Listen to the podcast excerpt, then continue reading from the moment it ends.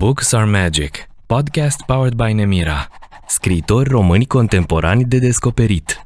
Cu Eli Bădică. Salutare! Sunt Eli Bădică.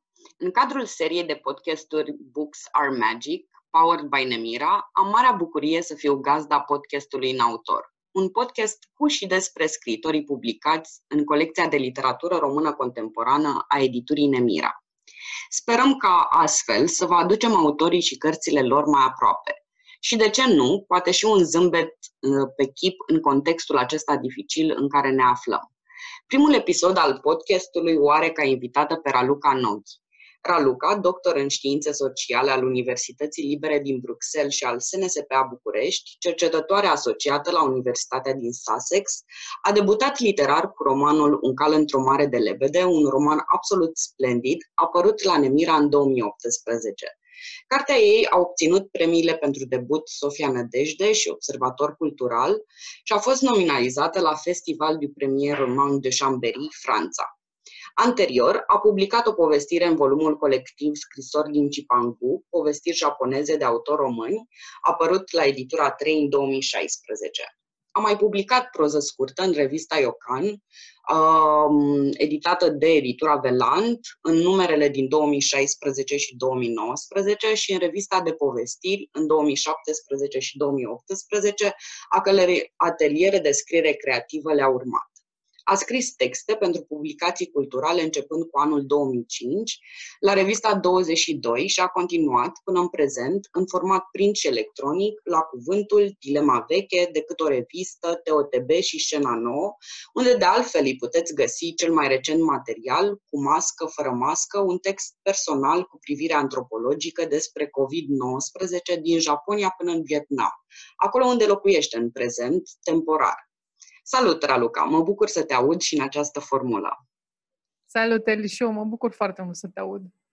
Îți propun să începem discuția noastră de astăzi, chiar din punctul în care ajunsesem cu prezentarea ta succintă, de la textul scris pentru scena nouă și contextul acesta al pandemiei. Ce te-a făcut să scrii textul respectiv? Cum se văd lucrurile din Vietnam? Cred că mi-am dat seama că se îngroașă gluma, cam asta ar fi abstractul textului respectiv. Bineînțeles că la început am luat puțin, nu știu, nu neapărat în glumă, nu, nu prea înțelegeam, nu o să mai repet ce am spus um, în scena nouă, în primul rând pentru că nu suport să mă repet față de mine, nu... Uh, dar um, nu, cred că în momentul în care mi-am dat seama că lucrurile devin destul de grave, am început să mă gândesc să și scriu despre asta și, în al doilea rând, um, avem aici totuși aproape două luni avans în Asia, în general în Vietnam, unde locuiesc și despre care pot să vorbesc în, în particular. Și mă gândeam că, nu știu, poate ar prinde bine, având av- avansul ăsta față de Europa, să, să, nu știu, să arăt cum vor sta lucrurile în câteva săptămâni sau, nu, nu asta nu lucrurile se vor întâmpla în Europa cum s-a întâmplat în Asia, dar mi s-a părut așa un fel de ocazie bună de discuție. Cum curg zilele astea pentru tine? Uh, sunt destul de interesante, în sensul că de la un fel de uh, return to innocence, așa, un fel de vacanță neașteptată de vară în prima lună, în care, pentru că încă restricțiile nu erau atât de mari, am fugit la mare, am făcut o felul de jumbușlucuri. Um, deja, după aproape două luni, devine un fel de uh, arest la domiciliu. Uh, restricțiile s-au năsprit și în Vietnam. Uh, ca să spun pe scurt situația de acum, uh, în momentul în care scriam articolul, ar, uh, Vietnam declarase că nu mai are cazuri de COVID, uh, cele 16 oficiale fusese revindecate și nu mai existau alte infecții. Între timp, sunt aproape 100 de cazuri în total, ceea ce oricum e un număr foarte mic, deci se încearcă o ținere sub control foarte, foarte, foarte puternic uh, a fenomenului. Și asta a năsprit regulile din ce în ce, de la săptămână la săptămână. Și de asta, cumva, de la ceva distractiv, lucrurile s-au transformat în ceva destul de opresiv. Uh, dacă bă, stai și te bă, gândești așa la toată situația asta pe următoarea perioadă, cum, cum vezi lucrurile să, să, se, să evolueze? Um, ce mă frustrează pe mine cel mai tare de asta încă o dată, cred că depinde de personalitatea fiecăruia, este nebunia asta cu luatul cu binișorul, cu, nu știu, mă simt ca un copil dus de nas cu o acadea. A, mai sunt școlile închise încă o săptămână și încă o săptămână și încă două și încă trei și încă cinci.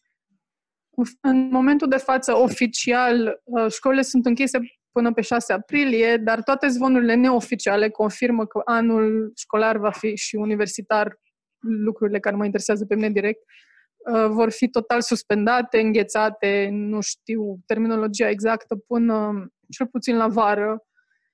Și cumva asta face lucrurile complicate. Cred că dacă Bine, asta e, cred că se aplică la toată lumea. Dacă ne-ar fi spus cineva acum o lună, două, că 2020 se suspendă, probabil că altfel ne-am fi organizat viața. Acum deja începe să fie un fel de trăgănare la care nimeni nu se aștepta. Și, da, trebuie să creezi o rutină din asta, adică cumva creierul se obișnuiește, se obișnuiește cu situația asta ca fiind una, nu știu, nu zic normală, ca în cotidian de acum. Și cred că asta n-am vrut să accept până, până săptămâna asta, încă și săptămâna trecută mă mai revoltam în sensul că nu voiam să mai vorbesc despre asta, mai am să citești știri despre COVID, mi se părea gata, ok, putem să schimbăm subiectul. Nu e un subiect care va fi schimbat prea curând. Din păcate nu, nici uh, aici în țară lucrurile nu stau diferit. Singura diferență e cea pe care o menționai și tu, că suntem abia la început uh, în uh, România, spre deosebire de alte țări și cu atât mai mult spre deosebire de Vietnam. Um, să ne întoarcem puțin uh, spre literatură, să ne fie poate un pic mai bine. Um, au trecut aproape 2 ani de la publicarea romanului tău de debut. Cum te raportezi acum la toată perioada aceea, la carte, la premii? Uh, ce a rămas? Ce simți că ți-a adus cartea și ce simți că ți-a luat? Nu știu dacă vreau să fac neapărat o trecere mai lină de la ce discutam înainte spre acum, dar ce simt este că am un răgaz neașteptat cu ce se întâmplă acum, să mă gândesc la toate lucrurile alea, bine, nu numai la alea, la multe lucruri care se mai întâmplă, din păcate sau din fericire, în zilele astea. Um, și să-mi dau seama, nu știu, mi se pare destul de previzibil ce spun, dar în momentele alea nu știu că eram foarte prezentă. Totul e pe repede înainte, cum știi și tu, adică tu știi mai bine decât mine pentru că uh, ai făcut parte, mai ales pe partea de organizare și așa, mult mai mult decât mine. Um, este absolut spulberător ce se întâmplă și din cauza asta cred că pe moment nu realizezi, nu... Bineînțeles că te bucuri și că am fost extraordinar de mm, surprinsă și de uh, fericită de cum a fost receptată cartea, de cum a fost primită, de turneu, de absolut toate evenimentele, dar abia acum cumva le conștientizez sau am, am detașarea necesară ca să mă gândesc la 2018. E foarte, foarte ciudat, dar uh, încerc să găsesc acele silver linings la ce se întâmplă acum și cred că e un moment bun de pur și simplu să, de, de, a, de a savura niște lucruri pe care atunci le-am atunci pur și simplu mi-au scăpat. Da, și e probabil și un moment foarte bun de reflexie de a așeza cumva lucrurile în matcă, uh, mă gândesc. Absolut, absolut. Uh, în afară de momentele în care ai fost uh, obligată de circumstanțe, mă refer aici la interviuri, la evenimente, la tot felul de festivaluri și așa mai departe, să te întorci la un cal într-o mare de lebede, te-ai mai uitat pe ea? Ai modifica, schimba ceva din ea acum? Uh, recunosc că nu m-am mai uitat și pentru că între timp am lucrat la altceva. Um, n-am mai deschis-o. Dar am mai vorbit foarte mult despre ea în diferite contexte. Chiar acum două zile, un prieten mai vechi încerca să o găsească în format electronic și l-am ajutat și, mă rog, având timp, norocul nostru al scriitorilor este că acum toată lumea are timp sau dacă are chef să citească, poate are mai mult timp decât în alte circunstanțe și a citit-o destul de rapid, am vorbit despre ea, deci e foarte, încă e vie în sensul ăsta, încă am văzut o cronică recentă de undeva de la începutul lui martie, adică nu e o carte pentru mine neapărat închisă, dar în sensul de text, da, cred că deocamdată nu am mai deschis-o efectiv să mă uit prin ea. Și ce, um, ce sentimente ai când vorbești acum, după ce pentru tine capitolul ăsta al cărții Un cal într-o mare de lebede a fost încheiat, mă rog, cât de cât, cât se poate încheia, cum spuneai și tu, pentru că firește că încă mai vorbești despre ea uh, public sau privat. Uh, ce, ce sentimente stârnește? Te exasperează? Ai momente din astea de love-hate față de carte? Ai vrea să se încheie perioada asta și să poți cu adevărat să mergi către ceea ce faci acum? Nu cred că am moment, adică am momentele, momente de love-hate în măsura în care ai momente de love-hate cu orice. Și nu știu, nu vreau să spun lucruri patetice sau mari. Asta am spus-o de la început despre cartea asta, că am simțit-o ca pe un copil pentru care am făcut ce am știut eu mai bine și am putut și cât m-am priceput și care în secunda în care am avut-o în mână fizic, n-a mai fost a mea. Cumva, nu știu, nici, mulți autori spun lucrurile astea, Uh, și de atunci încolo, cumva, sunt foarte mândră și mă bucur de traseul ei, al cărții, dar nu mai depinde de mine și nu... Cumva nu mă mai simt implicată direct și atunci nu ajung niciodată să mă exaspereze, ca și cum primești, nu știu, mail-uri de la copilul plecat în sănătate, că e bine și uite, mama, m-am îndrăgostit. Adică mă bucur pentru ea. Uh, fine. Uh, dacă tot e uh, perioada asta de bă, reflecție, bă, să-i spunem așa, hai să vorbim puțin și despre parcursul tău până la publicare, despre ce a presupus acesta. Știi foarte bine, de pildă, că eu nu cred deloc în așa zisul noroc și aș pune niște bă, ghilimele mari, imense cu norocul ăsta. Da, știu că nu crezi în noroc și știu că de când știu că nu crezi în noroc am început și o să mă mai cenzurez în sensul în care poate, nu știu, nu mi se mai pare atât de multe chestii noroc, deși există o părticică de noroc sau de șansă, mă rog, că caut sinonime, că știu că te ai energie, pur și simplu la cuvântul noroc, nu doar că nu ești de acord. Um, da, am vorbit mai puțin despre partea de dinainte de apariție, pentru că, încă o dată, cred că e ca, nu știu, un atlet care se antrenează foarte mult, pe urmă câștigă ceva și sau iese un meci și uită că îl dureau genunchii, că făcea genoflexiuni pe gheață, habar n-am. Uiți foarte repede partea neplăcută în secunda în care printr-un noroc sau altul, ajunge cartea să fie și publicată și mai mult de atât apreciată. Dar uh, a durat foarte mult, adică asta nu știu dacă pot să uit.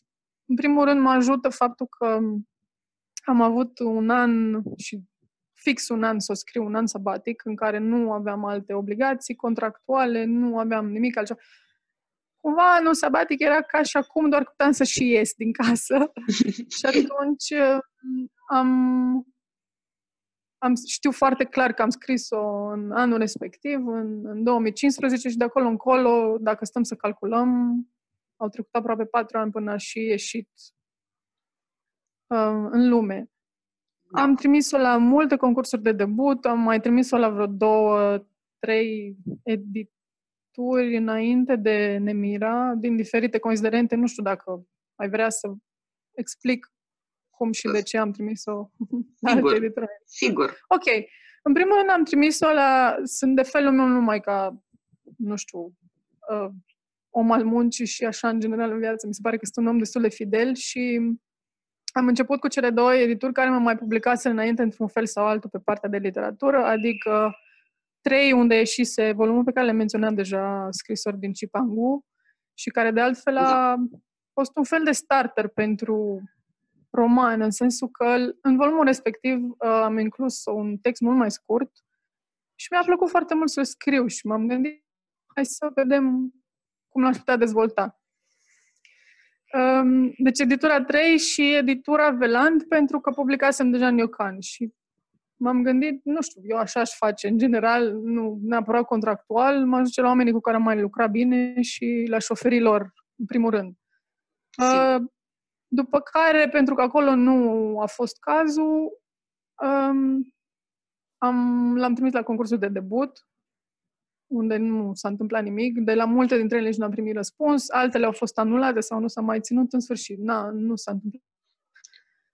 După care am primit o listă top-down de la cineva din uh, industrie care mă încuraja să trimit ordine la Polirom, Humanitas, Nemira, Carte Românească și pe urmă mai era o listă întreagă de edituri. Și am, ceea ce am și făcut. Am ascultat sfatul specialistului, am trimis-o la Poliron, mi s-a spus nu, am trimis-o la Humanitas, mi s-a spus nu și am trimis-o la Nemira. Uh, și cum a fost cu toată seria asta de refuzuri? Pentru că sunt extrem de mulți scriitori care um, unii nu trec peste perioada asta de peste o um, seria de refuzuri, iar alții, dacă trec, rămân cu uh, extrem de multe amintiri, să zicem, neplăcute legate de asta și uh, le vine să nu, să nu mai scrie tu cum te-ai mobilizat? Cum ai procedat după ce ai avut parte fie de niciun răspuns, fie de răspunsuri negative? Mă duc aminte că am avut un moment de... Um, chiar înainte să-mi scrii tu, am avut așa un moment de, nu știu, lehamite, pur și simplu. Nu mai aveam chef. Um, ce n-am spus e că de câte ori mi se refuzase, nu neapărat că mi se refuza, decât ori primeam un răspuns negativ sau niciun răspuns de la concursuri de debut, de la alte edituri. Um, o mai lucram pentru că niciodată nu mi-am imaginat că este o carte minunată la care nu va fi schimbată nicio virguliță și care va fi publicată ca atare. O mai lucram, dar ce mi-ar fi plăcut, tocmai pentru că o mai lucram și am fost dispus de la început și cred că oricine scrie sau sper sau mă gândesc că deși probabil că aș fi surprinsă să aflu câți autori nu sunt știbe să lucreze manuscrisul inițial, um, nu primeam feedback. Bineînțeles că întotdeauna există două părți ale poveștii. Am fost și eu în situația de a primi articole mai mult pe partea academică și de a nu avea neapărat întotdeauna timp să dau un feedback constructiv sau corect celor pe care i-am respins. Îmi dau seama că editorii și probabil acum, cu atât mai mult, cunoscând ceva mai bine această lume, că editorii primesc un kilograme de manus, manuscriseuri, manuscrisuri. Manuscrise, ups, da. Manuscrise. uh, și nu sunt decât o scritoare, deci. Și n-au cum să facă față volumului și să dea feedback la toată lumea. Dar, evident, adică, na, cred că pentru orice... Ups, poate se audă o rafală de vânt. Aici s-a lăsat o furtună. Um, în, um, în schimb, nu cred că aș fi renunțat. Da, am avut un moment mai prost în care am zis, a, nu mai, asta e o carte proastă, o las în sertar și o să scriu alta. Nu știu dacă m-aș fi oprit după Nemira. Cred că aș mai fi continuat cu două, trei edituri și cred că e chestie și de... E, e atât de complicat și de subiectiv și de uh, dificil și uh, totuși cred că există un dram de noroc și tot ce, nu știu, ce aș putea să spun e că eu n-aș renunțat prea ușor și a, e singurul lucru pe care aș putea să-l să încurajez pe alții să-l facă. Mie mi se pare foarte important și lucrul ăsta despre care noi am tot discutat de-a lungul timpului, că de fiecare dată te mai întorceai la manuscris și mai lucrai pe el. Mi se pare bă, cumva vital că în tot suflul ăsta și în uh, prinsă cumva în tot contextul ăsta, te întorceai de fiecare dată și încercai să îmbunătățești manuscrisul chestiunea care cred că totuși nu se întâmplă atât de des pe cât am vrea să se întâmple. Um, tocmai de asta Probabil voiam... că eu am... A, scuze că te întreb. Uh, voiam doar să spun că s-ar putea să fie o deformare profesională din lumea academică, unde e de la sine înțeles că muncești la manuscrisul ăla, indiferent în ce formă o să iasă, deci sar ochii din cap, primești un milion de critici și ți se trimite înapoi de un milion de ori. Și de asta, asta erau prezumțiile mele, dar se pare că lucrurile sunt scuză. Uh, da, într-adevăr. Uh, plus că uh, e destul de greu să accepti uh, că trebuie să mai lucrezi, că trebuie să mai îmbunătățești. Editarea în spațiul ăsta românesc, tu știi prea bine, e un lucru, din păcate, extrem de rar. Uh, cumva de asta și uh, voiam să vorbim despre parcursul tău până la publicare, pentru că până la urmă uh, munca asta de rescriere și de umblat la text uh, din ce în ce mai mult, uh, nici măcar nu s-a oprit uh, după ce manuscrisul a ajuns la Nemira, adică ai mai trecut de câteva ori prin ea și asta e, de fapt, parte, din punctul meu de vedere, din tot procesul acesta creativ, parte esențială. Foarte uh, adevărat. Hai să bă, ne spui cum scrii tu bă, în mod obișnuit. Fie bă, aplicând pe un cal într-o mare de lebede, fie bă, cum, adică cum ai început procesul ăsta creativ și de unde și până unde l-ai extins, fie bă, aplicând pe cartea pe care știu că o lucrezi acum? Um, da, e bine că le menționez pe amândouă, pentru că e foarte diferit. Ca dovadă că nu cred că am un sistem de scris. Adică la un cal, cum spuneam, am pornit de la o proză scurtă, un, o scrisoare, de asta se și cheamă volumul scrisori din Cipangu, Cipangu fiind numele vechi pentru Japonia, deci era, eram tot în atmosfera de Japonia. Um, un fel de uh, calup în viața la Tokyo și am vrut să-l dezvolt, am vrut să mă joc și cumva am, cred că am lucrat mai mult pe extrapolare, și am început să desenez în jurul universului din acea proză scurtă un posibil univers pentru o nuvelă. În prima fază mi-am imaginat-o de mărimea unei nuvele. Uh-huh. La cartea la care lucrez acum, lucrurile stau foarte diferit și m-a surprins și pe mine. Uh, am scris foarte multe fragmente într-o primă fază și aparent absolut fără nicio legătură. Am avut și momente în care aveam impresia că iau razna pentru că scriam niște lucruri care veneau de niciunde și mi se păreau că duc niciunde și le lăsam baltă câte cinci pagini și pe urmă cu totul altceva și mă gândeam, bine, dar nu, nu-mi dau seama cum o să se lege chestiile astea vreodată și într-un final s-au legat.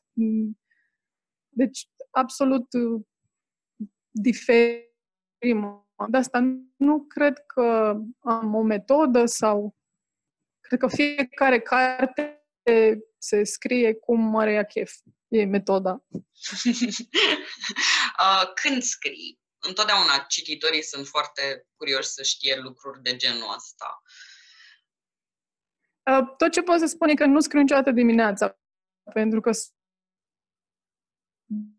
de, că nu sunt un om matinal. Uh, nu știu cum să explic treaba asta. Până la prânz, creierul meu refuză să funcționeze, să existe. Adică pot să fac lucruri foarte mecanice sau de rutină administrative um, dimineața, după care în sfârșit se pune în mișcare și de acolo încolo pot să scriu în orice moment până mă duc la culcare. Deci, în general, nu dimineața. Când te împotmolești, ce faci? Ai vreo metodă care funcționează de fiecare dată să revii în text, să-ți găsești suflul? Uh, nu știu încă o dată dacă am o metodă. Sau ce a funcționat până acum? Nu, nu mi se pare că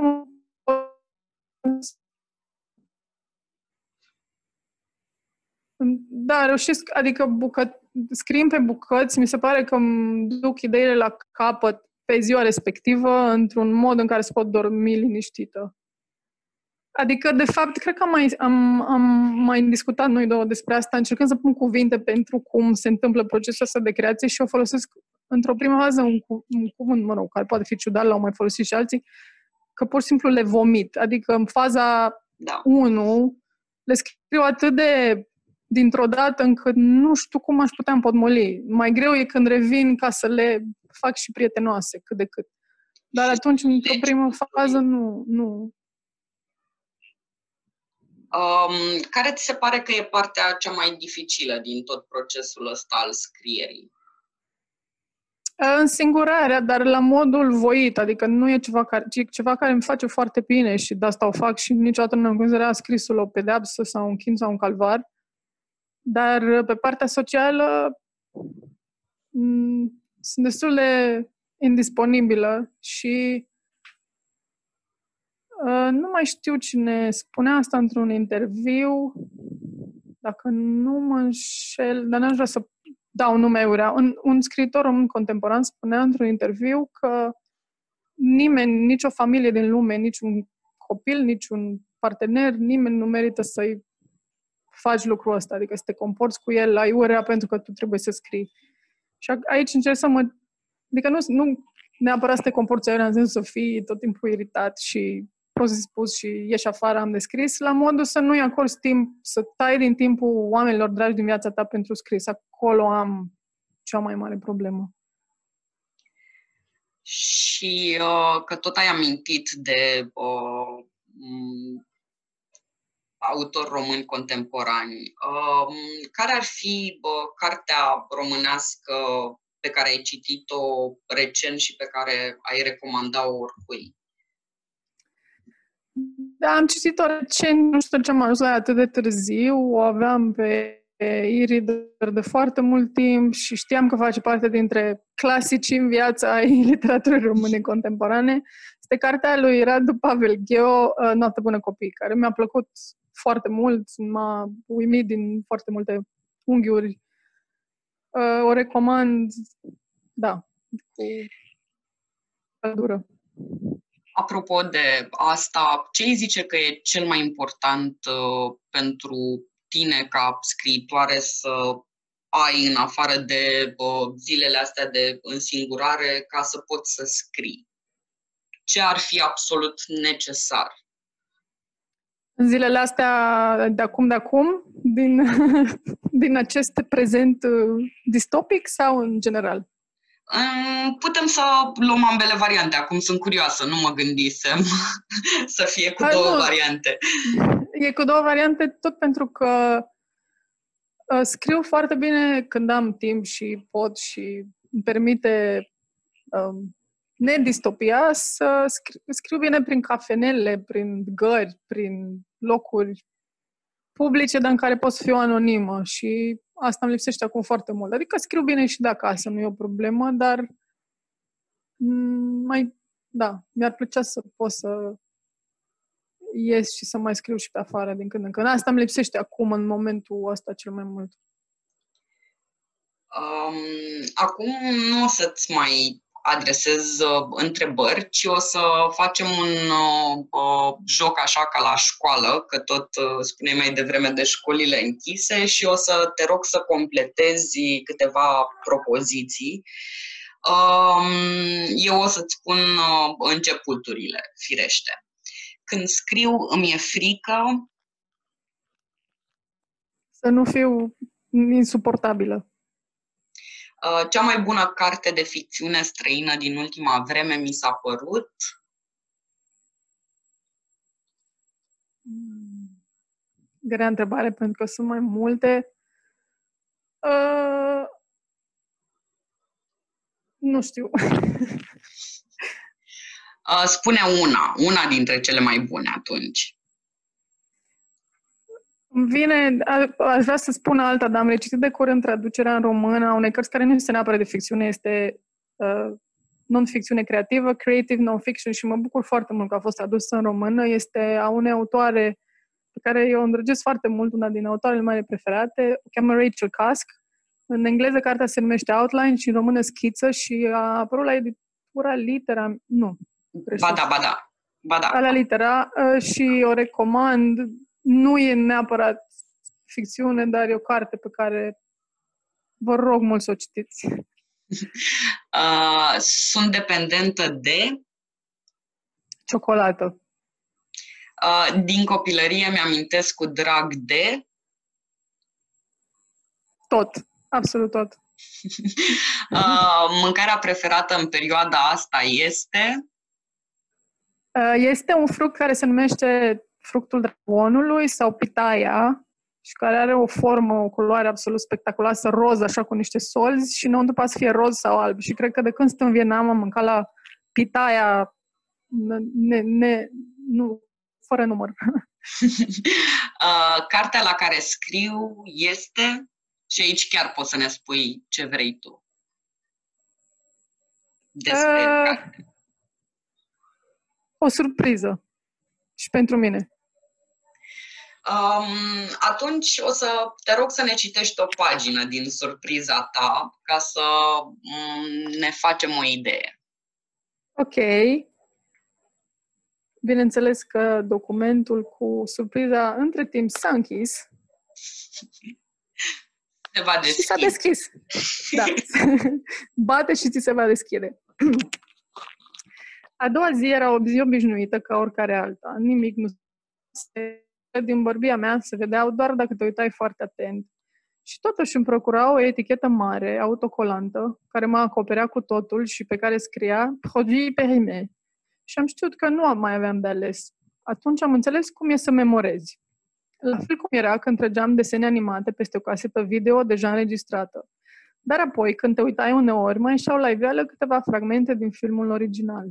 Pui ceva peste adevăr și atunci adevărul devine minciună pentru toți ceilalți și ce ai pus peste adevăr devine realitate. Și ăsta e adevărul, șters, doar că el se mai vede din când în când, câteva secunde, exact când te aștepți mai puțin și mai ales la sfârșitul casetei. În ziua aia obișnuită n-am mers decât din camera mea la sala de lectură și înapoi. La fel și în ziua următoare și cea de după, toate obișnuite. Victoria îmi făcea cafele, jumate lapte, îmi fierbea ouă și le amesteca cu orez și boabe mici și negre de fasole. Apoi încerca din răsputeri să mă scoată pe poarta căminului, dar nu puteam. Îi spuneam Victor, eu mă duc la sala de lectură, până într-o zi când fața de statuie i s-a contorsionat și vocea ei n-a mai încrețit munți, ci frunți. ce cu tine? Așa se învață, ca nebuna una într-una. Atunci am început să plâng și m-a luat de mână, m-a băgat direct în duș, așa îmbrăcată cum eram, și mi-a zis că dacă țin neapărat să plâng, n-am decât să plâng acolo și a stat cu mine până m-am liniștit. Apoi m-am întors la sala de lectură, unde n-am mai ieșit de, de unde n-am mai ieșit decât de trei ori, până la examene și înapoi. A treia oară când am ieșit pe poarta căminului, era acolo, în scuterul lui, și s-a îndreptat spre mine și am zis că mă grăbesc la examen și mi-a zis că îmi datorează niște bani și mi-a întins trei bancnote de 100. Nu le-am luat, el le-a lăsat să cadă pe jos și au zigzagat ca niște frunze. M-am uitat la foaia goală și n-am putut să scriu nimic. Proful s-a apropiat de mine și mi-a zis, Mademoiselle, scrieți acolo ceva, orice, să pot măcar să vă dau o notă de trecere. Ar fi păcat, chiar vreau să vă ajut, dar n-am cum. Ceilalți studenți o să spună că sunteți privilegie și am spus, perime, monsieur. Și a zis, pardon? Și am zis, perime, pa privilegie. Și a zis, bine, la o adică putem discuta mai pe larg despre asta după, la un ceai de mentă, să fii să Exercițiul cu perimații e că știu că pot să fac absolut orice, că oricum supraviețuiesc. Așa că m-am dus chiar în seara aia până la clădirea elegantă din suburbie, am urcat până la ultimul etaj, am sunat și mi-am deschis Matei. După ce ne-am uitat unul la altul câteva minute, până am percutat de unde ne mai văzuserăm, m-a întrebat ce caut acolo. I-am zis ce cautam. A zis că proful stă la parter, ești nebună, cum să te duci el acasă? Dar lăsa, cauți aici atunci izbucnit amândoi și mi-a făcut un ceai de iasonie de ment și am povestit tot, de așteptare, de victoria, de aoleu, cu cine te-ai înhăitat? Cum, îl știi? De unde? Am fost amândoi figuranți în cu Brad pe care a tras aici, că e mai ieftin. Am vorbit în limba noastră o comoară până Matei și-a improvizat o saltea în living și m-a lăsat pe mine în patul lui dublu. Când m-am băgat în pat, aveam un singur gând. De ce oare de turul ăsta ciudat și complicat ca să-l cunosc de fapt pe Matei și să-mi ia toată durerea ca cu mâna? Am adormit și am visat cum venise el în ținutul mâncătorilor de oameni, la sminția neagră la chip și cu un rap de fiară, în cetatea Mirodeni, să dea drumul la apă de ceai și asonie și din apă toți mâncătorii de oameni au ieșit luminați la față, câștigând albire și frumusețe, nu trupească, ci sufletească. Mulțumesc! Mulțumesc. Mulțumesc și eu, Raluca. Um, eu le mărturisesc ascultătorilor că am citit toată cartea și că abia aștept să o văd uh, în, în forma finală, în hainele finale. Uh, este o carte extrem de bună și care te trece cum face orice carte bună prin toate stările posibile și imposibile, dar nu o să vă spunem momentan mai multe despre ea acum. Uh, mulțumesc mult, Raluca, pentru discuția noastră faină. Îți mulțumesc și mult, Eli, și mă bucur enorm că te-am auzit de la atât de mult distanță. Uh, și eu foarte tare și sper că uh, le-a plăcut uh, și le-a trezit curiozitatea și ascultătorilor uh, noștri uh, podcastul de azi, cărora le mulțumesc și le mulțumesc mai ales că ne-au primit în căștile lor.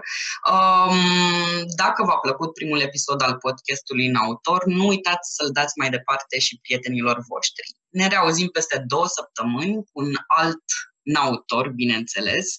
Până atunci să fiți bine și să citiți cărți splendide. Books are Magic, podcast powered by Nemira. Scriitori români contemporani de descoperit. Cu Eli Bădică,